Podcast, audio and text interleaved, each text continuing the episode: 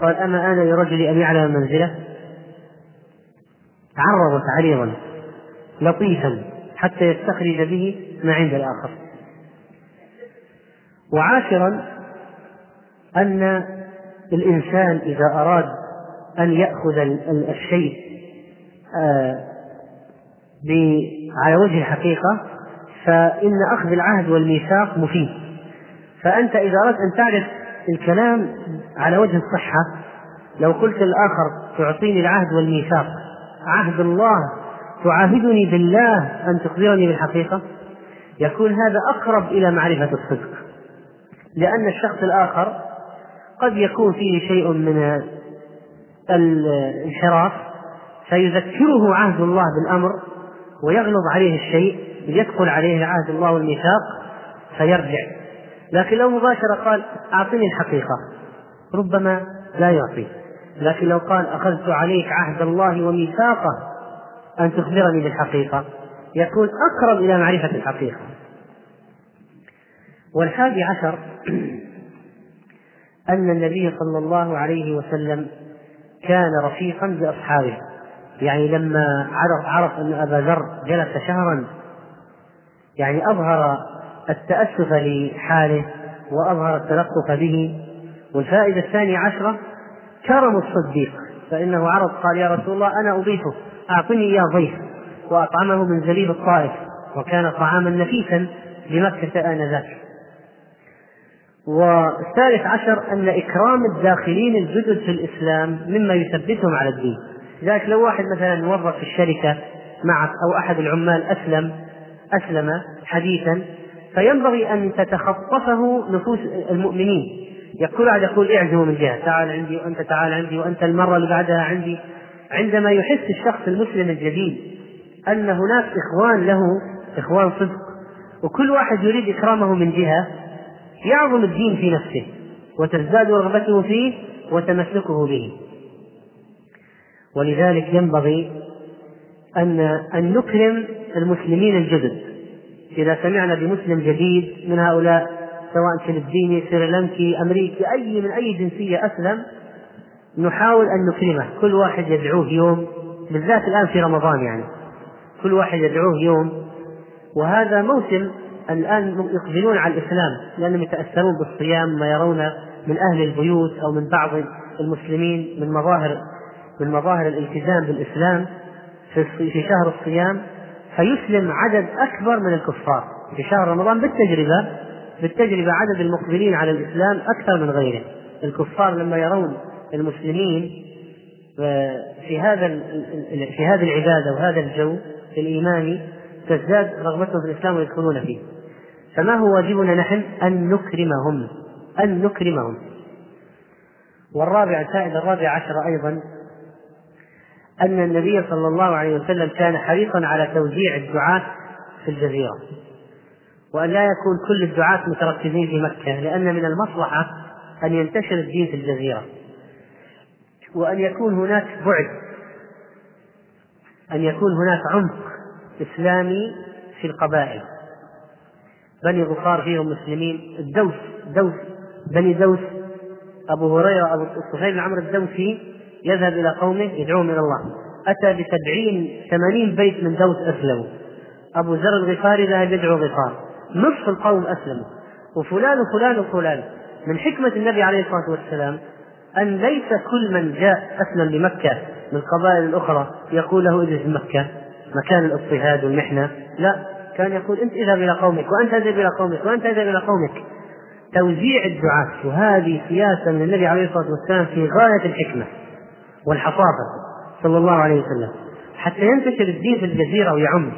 وكذلك الآن لو جاءنا مثلا هنا ناس وأسلموا وحسن إسلامهم من الحكمة أن نقول ارجعوا إلى قومكم. أنت ارجع إلى المكان الفلاني والجزيرة الفلانية والبلد الفلانية والقرية الفلانية لأن الدين كيف ينتشر؟ بالدعاء. ما الذي نشر الإسلام في أصقاع؟ أصقاع ما أكيد أن ما ما وصل إليها جيوش.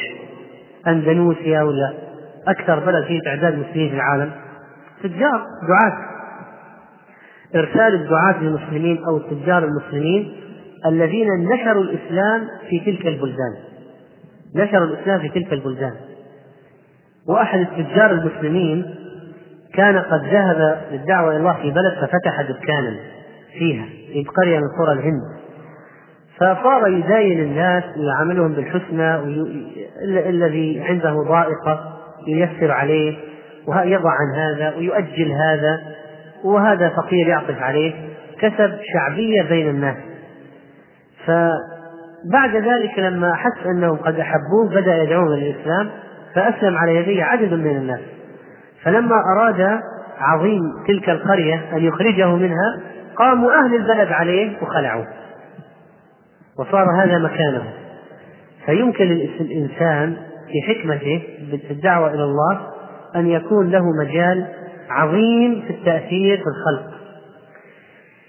وأبو إرسال إرسال أبي ذر إلى قومه من هذا الباب من باب نشر الدعوة. وحتى لو قضي على الدعوة في مكة لو قضي عليها في مكة يكون هناك في الأرض مسلمون آخرون يقومون بالواجب ونشر الدين.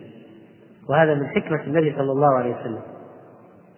الفائدة الخامسة عشرة جرأة أبي ذر رضي الله عنه. فإنه قام بين ظهرانيهم وأعلن الدين حتى ضربوه وصار كالنقب الأحمر من الدم وأغمي عليه حتى كاد أن يموت. ويؤخذ من هذا جواز قول للحق من لمن يخشى الأذية حتى لو كان يخشى الأذية وإن كان السكوت جائزا. يعني السكوت رخصة والجهر بالحق لمن يؤذى عزيمة.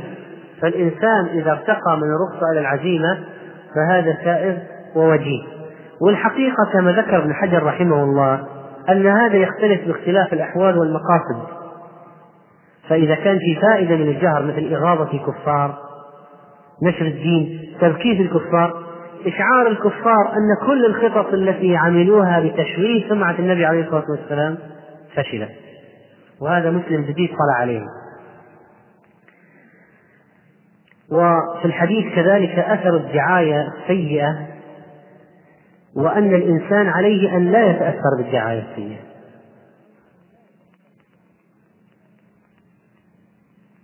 أن لا يتأثر بالدعاية السيئة. فإنه قد يشاع عن واحد من الناس مثلا إشاعات سيئة لكن إذا تقصيت الحقيقة تجد الأمر بخلاف ذلك. فالذكي الفطن ما يتأثر بالدعاية السيئة. هذا الطفيل بن عمرو الدوسي رضي الله عنه لما دخل من مكة من كثرة ما سمع منهم ضد محمد عليه الصلاة والسلام. شاعر كاهن مجنون به جنة معلم سفه أحلامنا وعاب ديننا وشتم آلهتنا وخرج عن دين قومه وآبائه وأجداده صبأ عن دين قومه. وضع في أذنيه كرسفا قطن ملأ حشى أذنيه حتى لا يسمع صوت محمد صلى الله عليه وسلم. هذا من أثر الدعاية السيئة. ولكن أبى الله إلا أن يوصل إلى مسامعه صوت النبي عليه الصلاة والسلام. وقال في نفسي أنا رجل عاقل لماذا أخاف؟ وأنا أجل الأمور أسمع كلامهم إذا وجدت حق حمد كان به ما وجدت حق رددت رددت كلامه عليه. وهكذا حصل. والفائدة السادسة عشرة أن الذي يستفيد حقيقة هم العقلاء.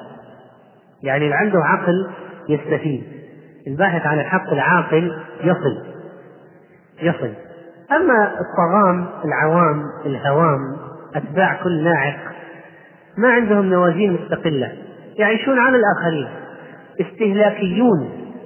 استهلاكي لما يستهلك ما يسمع إنما هو يكون له موقف شخصي موقف مستقل. هو يعرف الحقيقة بنفسه يتبصر الأمور. ما يقلد لا ما في. هذا لا ندرة هؤلاء. يعني الذي يزن الأمور بنفسه يتوصل الحقيقة هذا نادر. أكثر الناس مع الأسف هوام مع يعني يمشون مع حسب التيار حسب التيار. فلان سيء سيء. فلان طيب طيب. وهكذا. ما يتقصى. التقصي هذا نادر مع الأسف في الناس نادر. أن تجد من يتقصى. كذلك في هذا الحديث من الفوائد السابعة عشرة أن الكافر يقنع بالسبب الدنيوي المادي فلما قال العباس لهم طريق تجارتكم كفوا عنه. ولا لو ما قال طريق تجارتكم كان أكملوا عليه حتى أهلكوه. وهذا من ذكاء العباس رضي الله عنه. وقيل إنه كتم اسلام أسلم وكتم إسلامه. وقيل إنه أسلم فأظهره بعد ذلك. وقيل إنما هو أظهر أسلم متاخرا على اي حال وأسلم رضي الله عنه. لا شك إنه كان من المناصرين. يعني أبو طالب والعباس من المناصرين للنبي صلى الله عليه وسلم بخلاف أبي لهب ومن أبو لهب كان عدو. قال رأيت وراءه رجلا أبيض أحول وجهه يضيء لكن أحول. يأتي النبي عليه الصلاة والسلام إلى منازل القوم جاءوا الحج في منى. يا يا جماعة يقول لهم من يحميني حتى أبلغ رسالة ربي؟ من ينصرني حتى أبلغ رسالة ربي؟ وراءه رجل أبيض أحول يقول لا تسمعوا له إنه كذاب. من هو؟ أبو العام. شوف جاء سبحان تخيل داعية يذهب للدعوة هو يتكلم واحد وراء يقول كذاب. لا تسمعوا كذاب. ينتهي من كلامه أو يقاطعه يقول كذاب. مرافقة. وين ما راح يذهب وراءه. أبو لهب. تبت يد أبي لهب وتب ما أغنى عنه ماله وما كسب. سيصلى نارا ذات لهب. سماه الله أبو لهب. ومعجزة من الله أن السورة نزلت متى نزلت؟ في حياة أبي لهب. ما كان مات أبو لهب بعد. ومع ذلك مات كافرا. يعني أخبرنا بأن أبا لهب في النار قبل وفاة أبي لهب أخبر الصحابة بسورة تبت وفعلا مات أبو لهب كافر ما أسلم. يعني كان في الآية السورة التي نزلت إخبار بأنه سيموت على الكفر وهكذا كان. وهذا من معجزات النبي صلى الله عليه وسلم. الشاهد أن الداعية إلى الله يتعرض لمن داعي الله يتعرض لمن يكذبه. ومش المشكلة الأكبر تكون عندما يكون المكذب أقرب الناس إليه من أقاربه العم. وظلم ذوي القربى أشد مضاضة على النفس من وقع الختام المهند.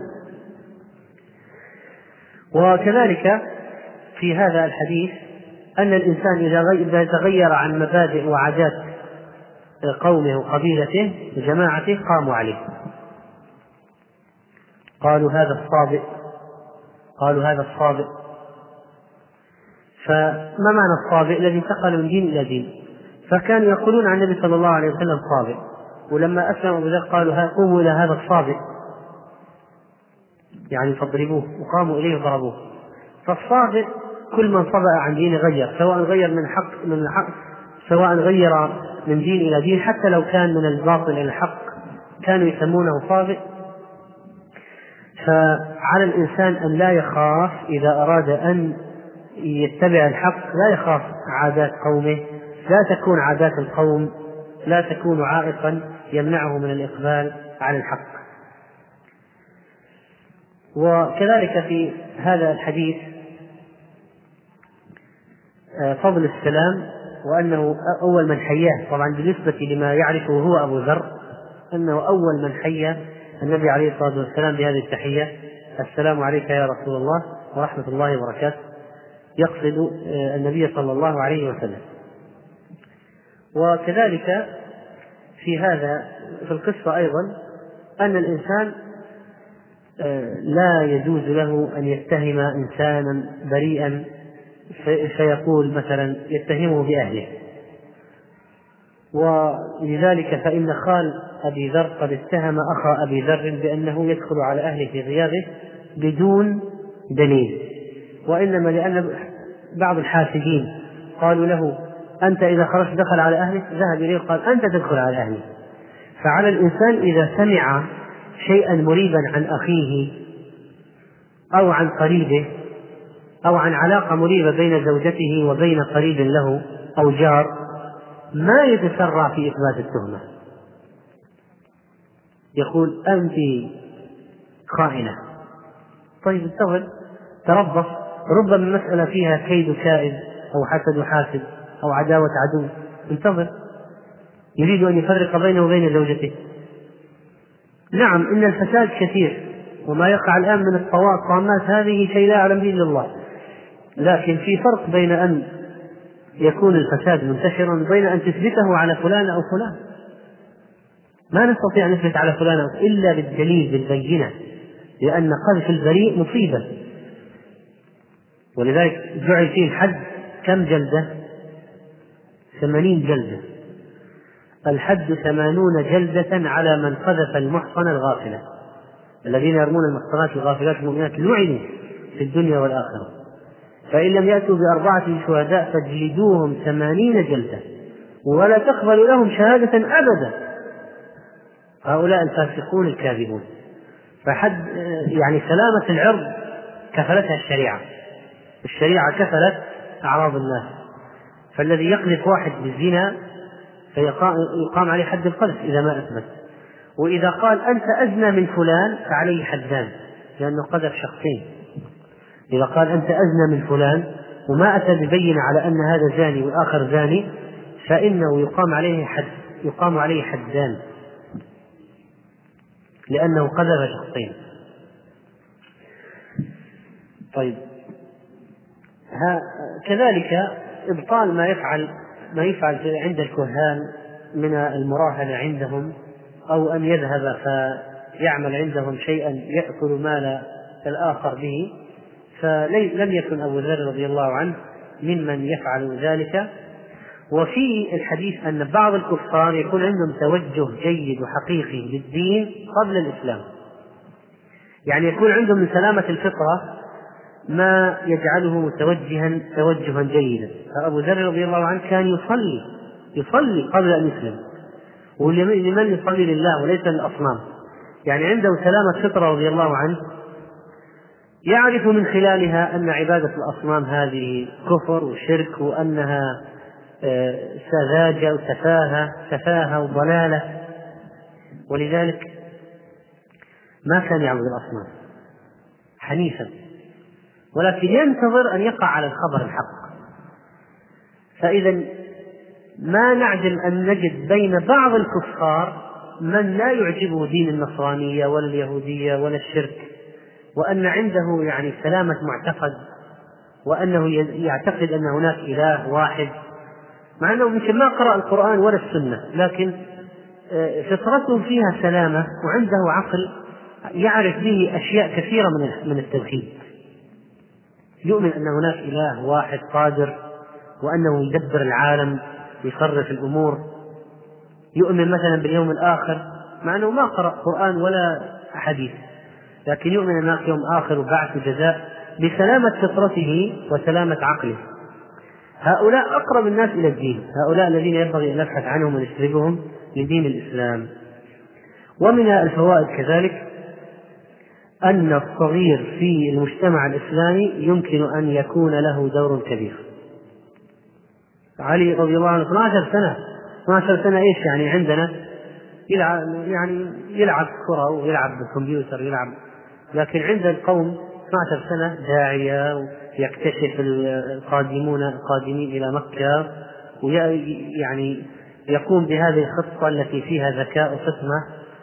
لا يدل على النبي عليه الصلاة والسلام لا يؤذي الرجل الآخر وتلميح وكأني أريق الماء وأخذ كأني أصلح نعلي وتمشي ورائي. يعني مسألة مسألة ما تدل على أن نضج الأولاد المسلمين في المجتمع المسلم ولو كان صغيرا آه، نضج كبير.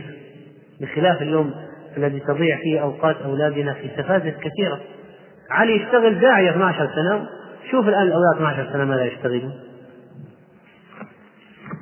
هذا بعض ما تيسر ذكره من فوائد هذه القصة العظيمة في إسلام أبي ذر رضي الله تعالى عنه. والله أعلم.